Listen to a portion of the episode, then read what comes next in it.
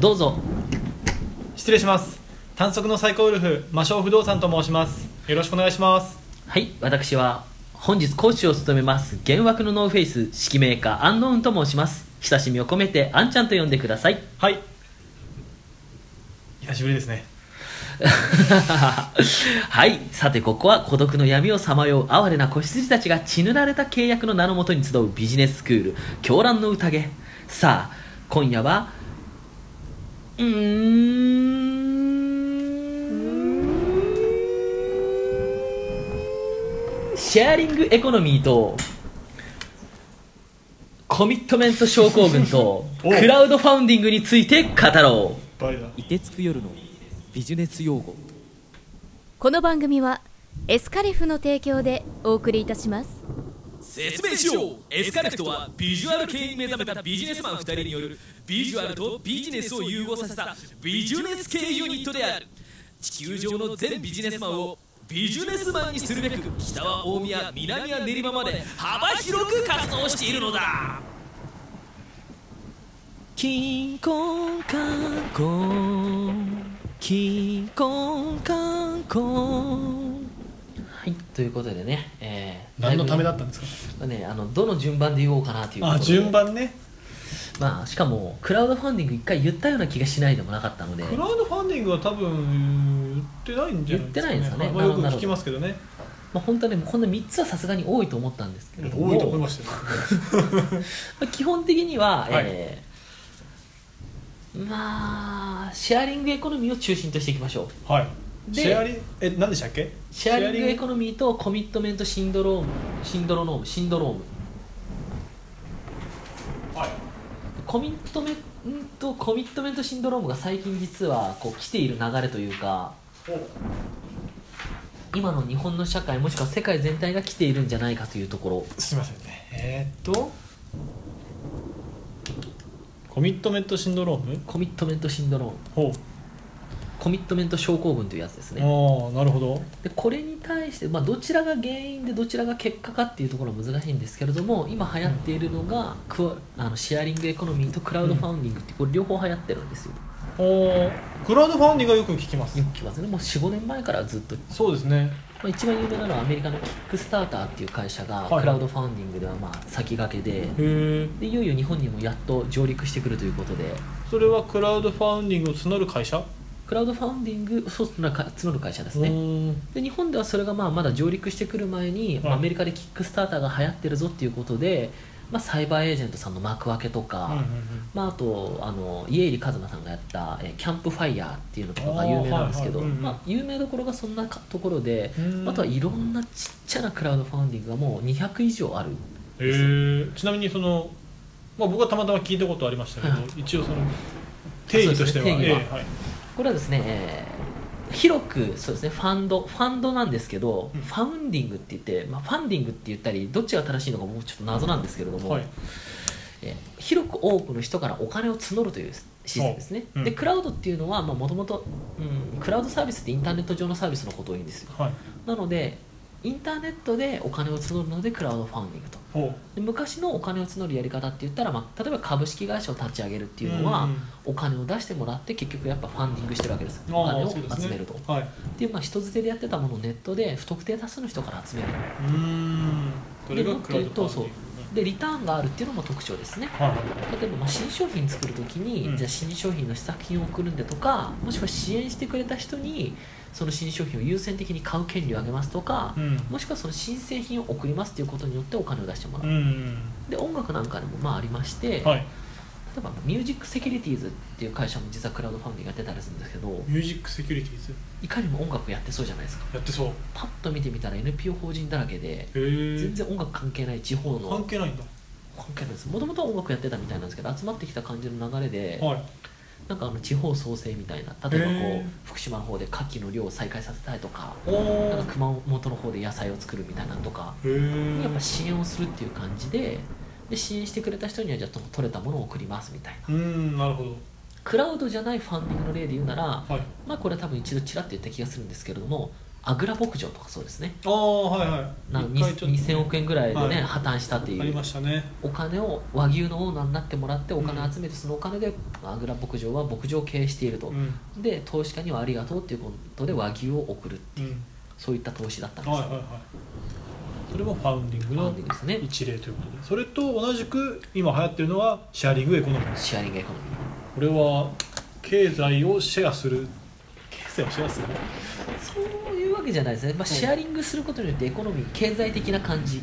シェアリングすることによってエコノミーが来るそうです、まあエコノミー例えシェアリングじゃないのかばエコノミーシェアリングじゃないシェシェアリングエコノミーかシェアリングエコノミーに関しては例えば例を挙げるなら、はいウーバーとかもそうですしタクシーのそうですああ Airbnb もそうですあーあのー民泊民泊ですああはそして、えーあのーカーシェアリングもそうですいはいなんでどれも結構今回広くなっちゃうのがどれウーバーあとえレンカーシェアカーシェアリンググレンタルサイクリングなんかもそうですシェアリングエコノミーですおおそれからまああと DMM レンタルみたいなのもそうですねなんか全部レンタルですねそうです要するに物をシェアすることによって経済的におー経済的だっていうのは経済的っていうのは要するにまあ節約とかいうことを経済的って言い方してるんであーあエコノミーってそういう意味もすそういう意味もあるんです、へえまあ、ビジネスクラスエコノミークラスっていうじゃないですかなるほどそれだはあはあはあこはれああがーシェアリングそっエかコノミーですそっかシェアリングエコノミー本当はだからシェアリングエコノミー1個どころか Airbnb とかカーシェアリングだけでも長々と語れちゃうもんなんですけれども、はい案外逆にみんななんとなく聞いたことあるしイメージもつきやすいかなと思ってそうですねそこにしちゃうとちょっと話がちっちゃすぎて、うんあっという間に終わっちゃうかなと思ったので、ああなるほどこれがじゃあまあクラウドファウンディングとシェアリングエコノミーが流行ってきているということでそうですコミットメントシンドロームっていうのはこれ何かというと、はい約束をすることに恐怖を感じるというかああコミットメントコミットメントまあコミットメントといえばライズアップでうん話題のね、聞きますねもうコミットメントって言葉は昔は経営のビジネス用語みたいな感じだったんですけど、はい今もうライズアップのおかげでみんなコミットメントって何の意味か分かるじゃないですか結果にコミットするっていう約束をするとういうことで,、で結局何が、うん、そのシンドロームかっていうと長期的な責任を負うことに今本当にネガティブな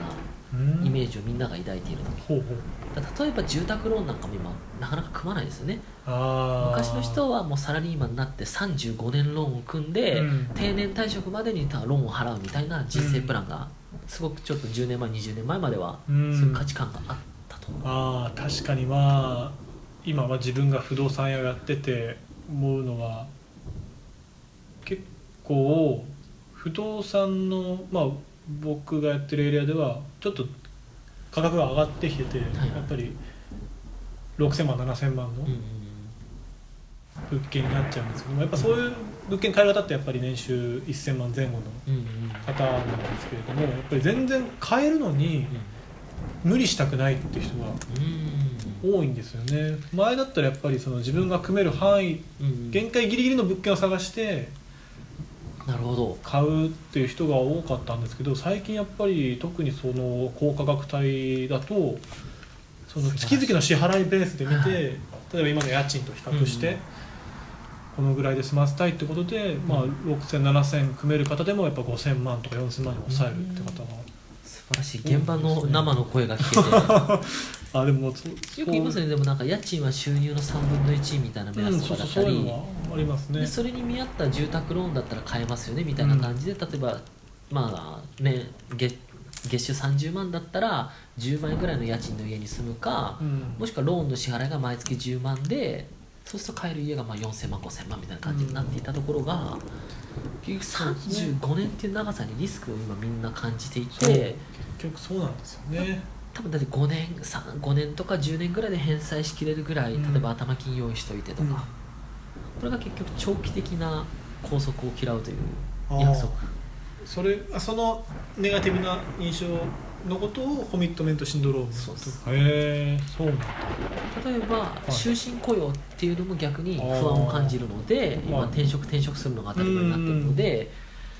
そうですね昔は結局その終身雇用ってことがあったんで若いうちは給料が安くても会社に尽くすうんでちょっと出世してきて30を超えてくると給料上がってくるから、自分が報われるっていうことだったんですけどなるもほど今世の中下手すると10 20代のうちに使い潰されてうん30になったら報われるどころか首切られるみたいなこともあり得る、おーこれもだからコミットすることのまあ恐怖心ですよねそうですねなるほどねそういう不安というか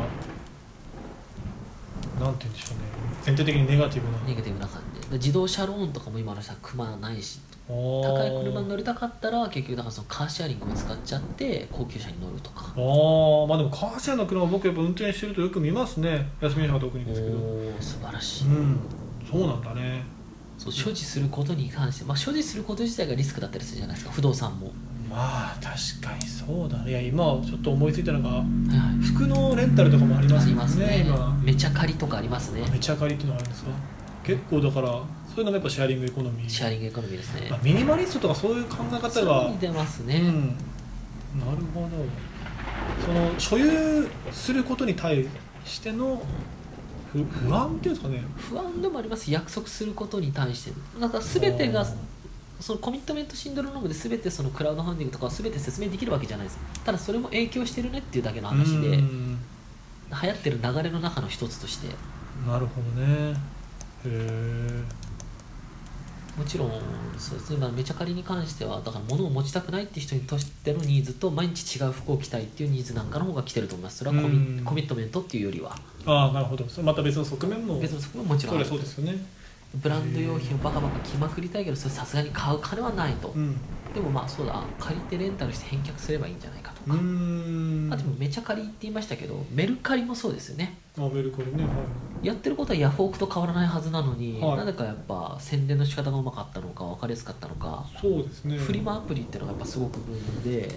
ああうちの妻もたまにやってますメねルカリやってますメルカリやってますね 最近ねメルカリの闇みたいな感じですごく、はい結構ね いろんな方が使っ現て現金を出していたりとかありましたねスイカ売ったり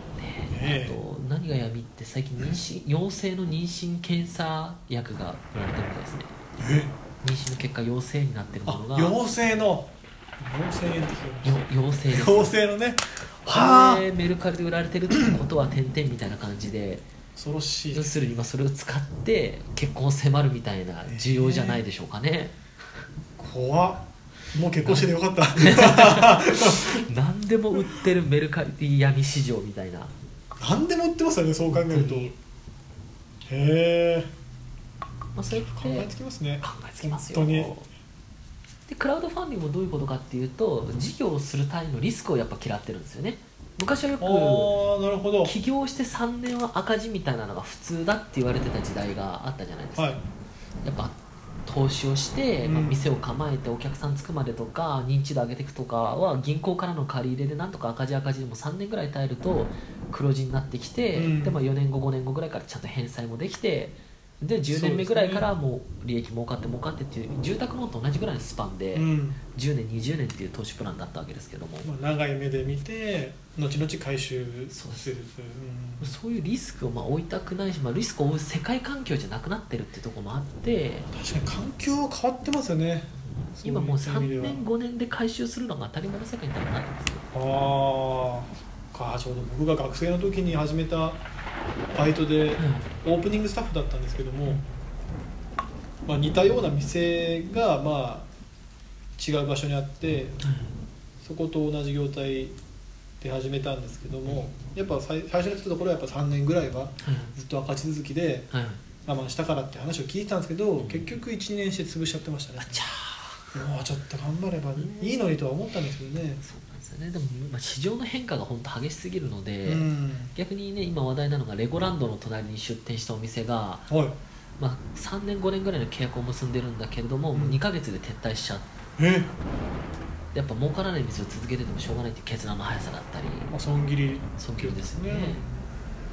えまあでもそこで2ヶ月で決断できるっていうのもすごいですねまあそうですねへえ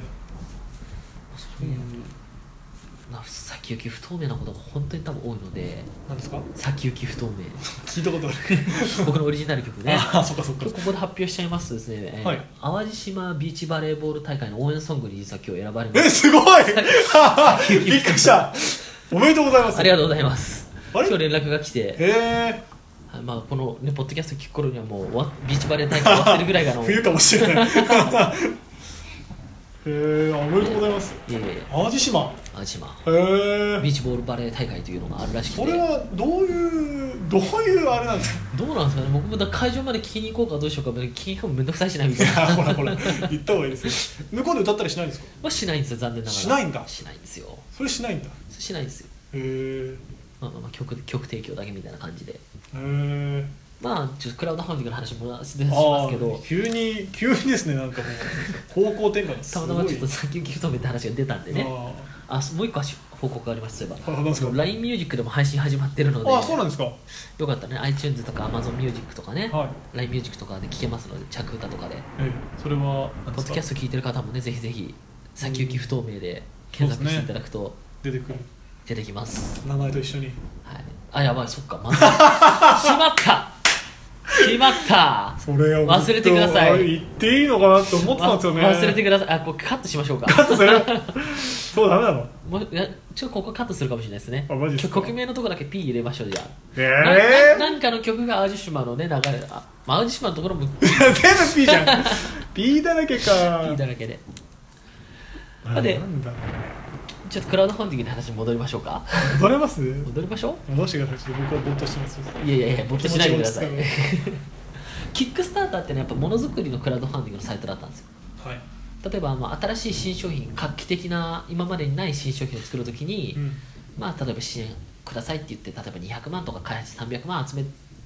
めたいと、うんで、まあ、一口1万円からですよみたいな感じで,、で300人集まると目標100%達成みたいな、でうんもそれ以上に集まることができるんですよ、はい目標達成したら締め切りではなくて日付で切ってるのでああで結構やっぱキックスターターで話題になるのが本当に始まって1日で10倍の資金が集まったとかおー20倍の資金が集まったとか本当に1億2億簡単に資金調達できたりへ話題になるものだったんですけどね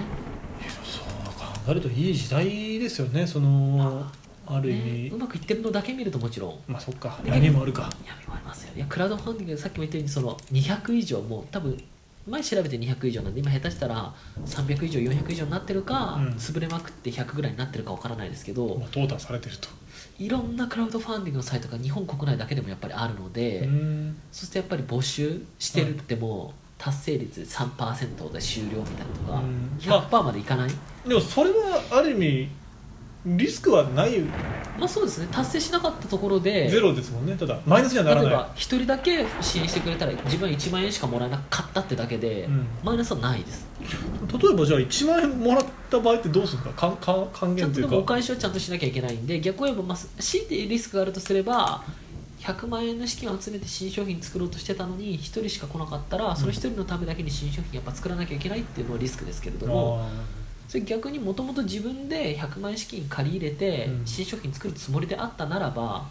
別にねやっぱリスクはないと言えますねあやーっぱうり、んそうですよね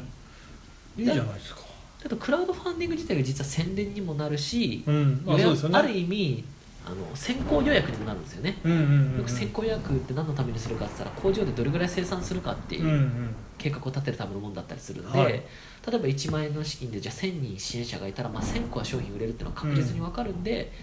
じゃあまあ2000個ぐらい作っちゃってもいいじゃないですか、うんっていう予測も立つしなるほどねで支援者にはありがとうっつって新商品を送るっていうのは、まうあ、ん先に売ってるのと変わらないじゃないですか、そうですねこれもだからやっぱリスクを抑えてるんですよね資金回収までの。おおなるほどということで今流行ってるものねシェアリングエコノミーにしろ、はいまあねえクラウドファンディングにしろ、はいコミットメントを恐れることによって起きてることなのかなとうんまあそういう流れになってるあとまあ言った中で今 Airbnb あんま触れてなかったんで Airbnb 触れます民まあ民泊泊ビジネス、ええこれもまあやっぱ資金回収が早いですよねそうですねその長期的に2年契約とかではなくもうです1もん日ね2日で貸しちゃうっていう、でしかもまあ1泊5000円とかで貸してるのうんで、あのフル稼働してくれるとすごくあ儲全かる然普通に賃貸で貸すよりは儲かっちゃうといういいですもんね例えば10日間で5万20日間で10万、うんで30日間で15万になるのですごいワンルームねた6畳8畳のワンルーム15万とかじゃ貸せないですからねそうですよね場所,、まあ、場所にもよりますけどなかなかないですよねそなんなかとなこかろでへすねえいやいいねでまあ逆にか泊まりに来るお客さんとしては逆にホテルに泊まると5000円ってなかなかの格安ホテルじゃないとないじゃないそうですねでも普通のワンルームに5000円で泊まれるうんこれは結構まあ借りる側にもメリットがあるとうありますよねへまくいってままあ、近隣住人がちょっとね外国人来るの嫌だみたいなそういう問題は起きてはいますけれどもまあね、まあまあねでカーシェアリングもそうですね車を買うってことにやっぱリスクがある所持するってことにリスクがあるじゃないですうか、んでそもそもそんなやっぱ乗る人ってよっぽど毎日通勤に使ってるとかじゃなければ例えば日曜にしか土日にしか乗らないっていう人がいたら、で逆に平日をどっかの営業者として貸し出すっていうのもいいですねああなるほどカーシェアリングでそうですどうぞね使ってくださいみたいな確かにそっかそっかそう会社としてもねもしかしたら社員の変、ね、あの入れ替えが激しいので、はい、その車で営業しなきゃいけない営業マンを抱えてる会社にとっては社員が入るために車1台買ってたら大変じゃないうですか、んちょっと割高でもカーシェアリングでこうじゃあこの車貸して与えるよってやると、うん3ヶ月とかで社員が辞めちゃってもじゃあもうカーシェアリング辞めたらいいやってそうですねリスクがないうんうんうんなるほどいやあるんですねこんな感じですね今日話したことといえば、はいえー3つ、えーコミットメントシンドロームと、まあ、カーシェアリングとシェアリングエコノミーという、ね、3つの言葉がそうですねやっぱりそのレンタサイクル系の言葉ってことですもんねその自転車の名前ですよねいやレンいタやサイクいルやいやレンタサイクルはちょっとちらっと言っただけでそんな触れてはないえ自転車のいやいやいやを借り自転車を所有するいやのちが、いやじゃあ分かったそのマンションでもね分かり合う分かれ分かりやすいようにねはいちょっと例えるならば、はい分かち合う心と心君の涙が僕の命になる分かち合う心と心君の涙が僕の命になるポンポンポンポンポン社長おテーマパークを開きましょうテーマパークはいいやそんなこと言ったらすテーマパーク作るって言ったらすっごいお金かかるよもう土地買ってなんかこういろいろ建てて人雇って社長おクラウドファンディングクラウドファンデはいテーマパークの名前はィングお下の動物園下の動物園なんかどっかで聞いたことあるような感じの上ではなく上ではない下の動物園下の動物園はいいやいやいやいやいやあでもそうかお金はお金はそうかクラウドファンディングでクラウドファンディンおうんまあいいけどいやまあまあもう最近流行ってるしなグはいえでもなんかそれ普通じゃない別に1点ほう年間パスポートああよくあるねシェアできるえ年間パスポートシェアしちゃったらいやいやだってそれ年間パスポートって何度でも何度もお金払わずにこう入れるパスポートなの社長クラウドファンディングクラファンディングえあなるほどその年間パスポートはそのまあ持ってる人が貸しちゃったらうちの儲けにはならないけれども、まあ、そもそも作るのにかかるお金はその年間パスポート持ってる投資家が出したお金で作るからいくら使われてもうちとしては何の損もしないクラウドクラウド素晴らしいファンディングおほうやりましょうやろうそして幾億年の月日が流れたずいぶん経ちましたね社長はまさかあの時の試みがこんなにうまくいくとはない見ろあの子供たちが流している嬉し涙をはい相変わらずみんなが年間パスポートを使い回しするおかげでうちの入場料収入は0円のままだがはいそれは全て投資家からのお金で賄っているのでうちは1円も損をしていないそうですねそして異常なほどのこのグッズの売り上げ、やっぱねみんな入場料0円なおかげでみんなお土産買ってくからねそれがねもういやもうめっちゃ子供泣いてるわ嬉しい涙してないやもうもうもうもうあれだな分かち合う心と心そして君の涙が俺の命となるこの間ビジネススクールで習った分かち合う心と心君の涙は僕の命になるこの言葉のおかげで営業成績はうなぎ登り彼女もできたし宝くじも当たったやっててよかった凍てつく夜のビジネス用語ポンポンポンポンポンいいですねおうよかったかよかったとってもよかったとてもよかった新たなビジネスの予感しかしないねおおそんな素晴らしい妄想が生まれるとはねえまあでもねさっきもう一つね例を一個は言い忘れてたんだけれども、はいあのリートのね最近流行ってる不動産投資証券ほう不動産リの証券化ートはいはっ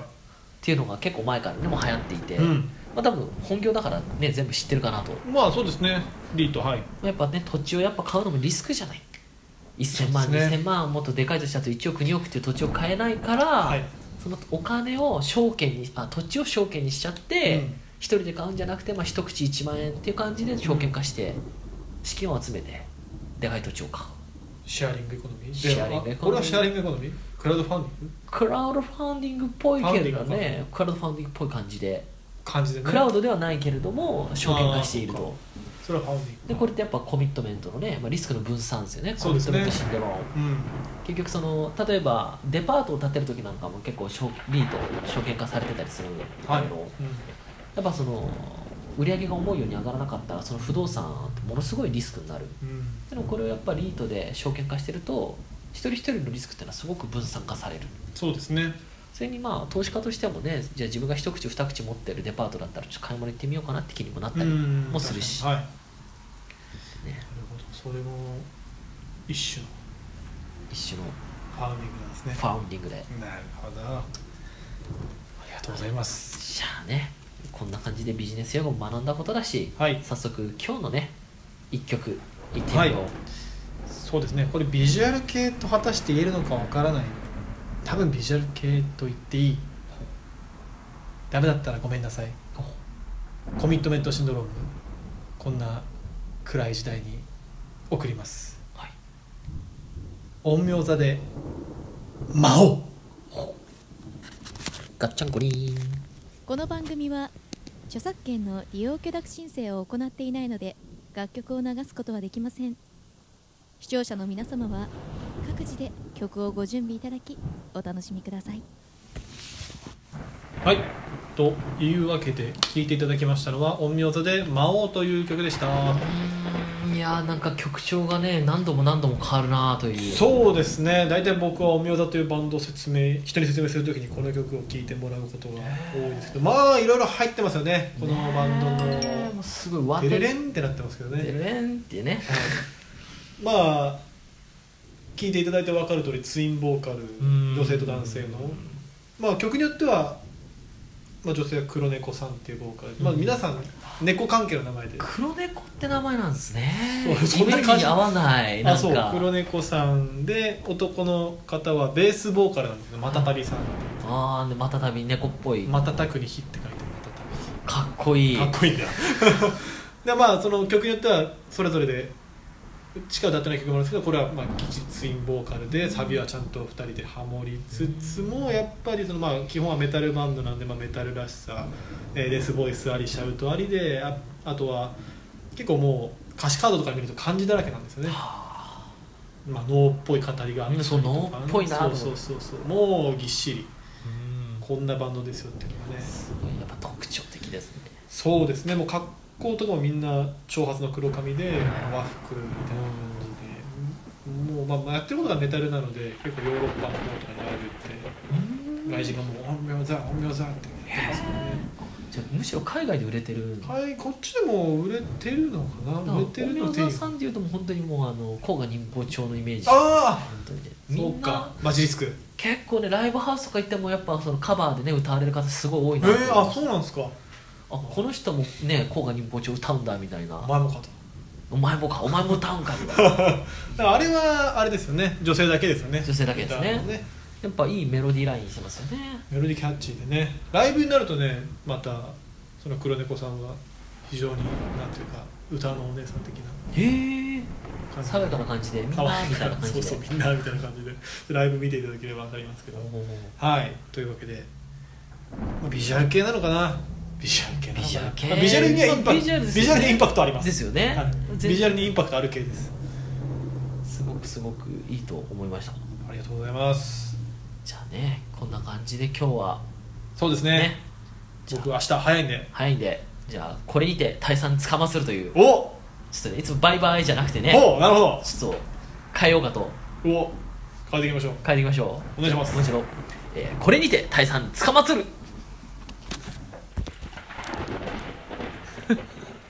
急に新しい急に新しくちょっと